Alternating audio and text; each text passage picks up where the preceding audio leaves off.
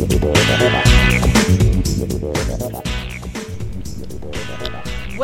to this week's episode of Web 2.0 Man.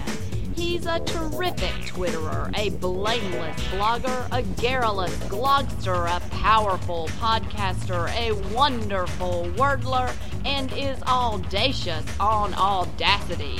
But there is one barrier he can't conquer Dun dun dun. Nah. The wife. Hello, honey. I'm home.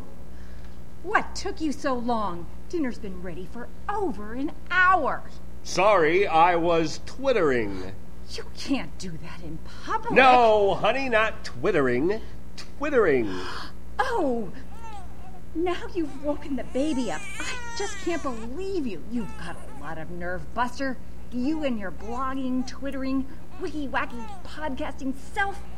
I want you to get out.